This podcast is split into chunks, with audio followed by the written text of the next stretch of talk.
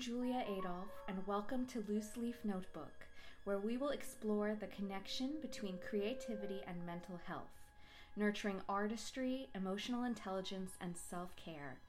I'm a composer, and I will be sharing my own personal creative process and journey towards mental health, as well as inviting other artists and creative individuals to share their own inspiring stories with you. Yesterday, I talked about fight, flight, or freeze and how our nervous system responds to the very real threat of the pandemic. So, um, I know some people have actually a default reaction, um, so a, a way of coping that is most natural. I tend to personally go into flight mode or panic mode as sort of my first line of defense. Um, and I've also noticed that I tend to feel more anxious in the evening um, since the pandemic started. So, one of the biggest adjustments that I made, and it took me some time to realize this, but um, you know, I, I used to be very much a night owl and do most of my composing from 10 p.m. to 2 in the morning. And I could kind of get into this place where I just go um, and I end up, you know, staying up very late. And this is especially as I'm sort of nearing the end of the piece. Um, and um, I really kind of thrive in the quiet of nighttime and um, feeling like nothing can interrupt me and I can kind of dream. And um, that state became virtually impossible to access once the pandemic happened. And I really just wanted to be with my partner, Zach, in the evening and relax and unwind. Um, so, what I started doing is I actually started waking up at six in the morning, which, um, for those of you who know me, know this is very unusual because um, I usually sleep till 10 or 11 or noon. Um, but I started getting up at six and I just felt really safe in the morning. And this was something I hadn't experienced before.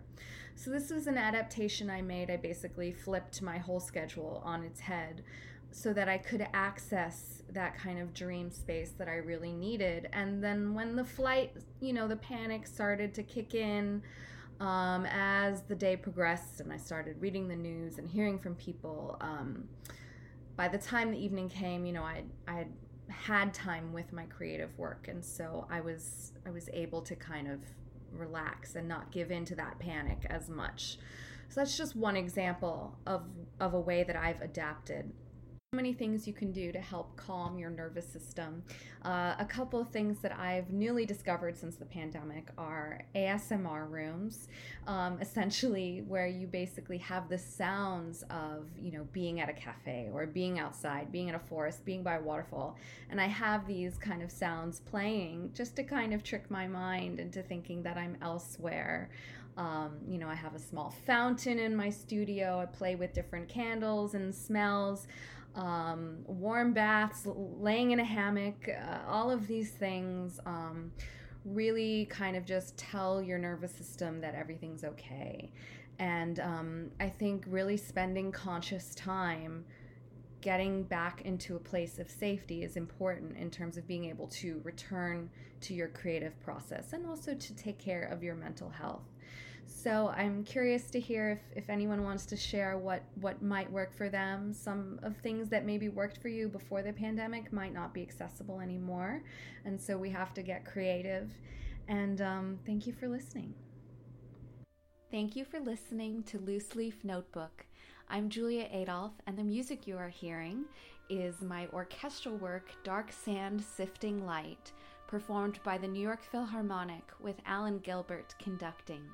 If you'd like to hear some more of my music, you can visit my website at juliaadolphe.com or my YouTube channel, which also has video versions of all of these podcasts. Thanks again.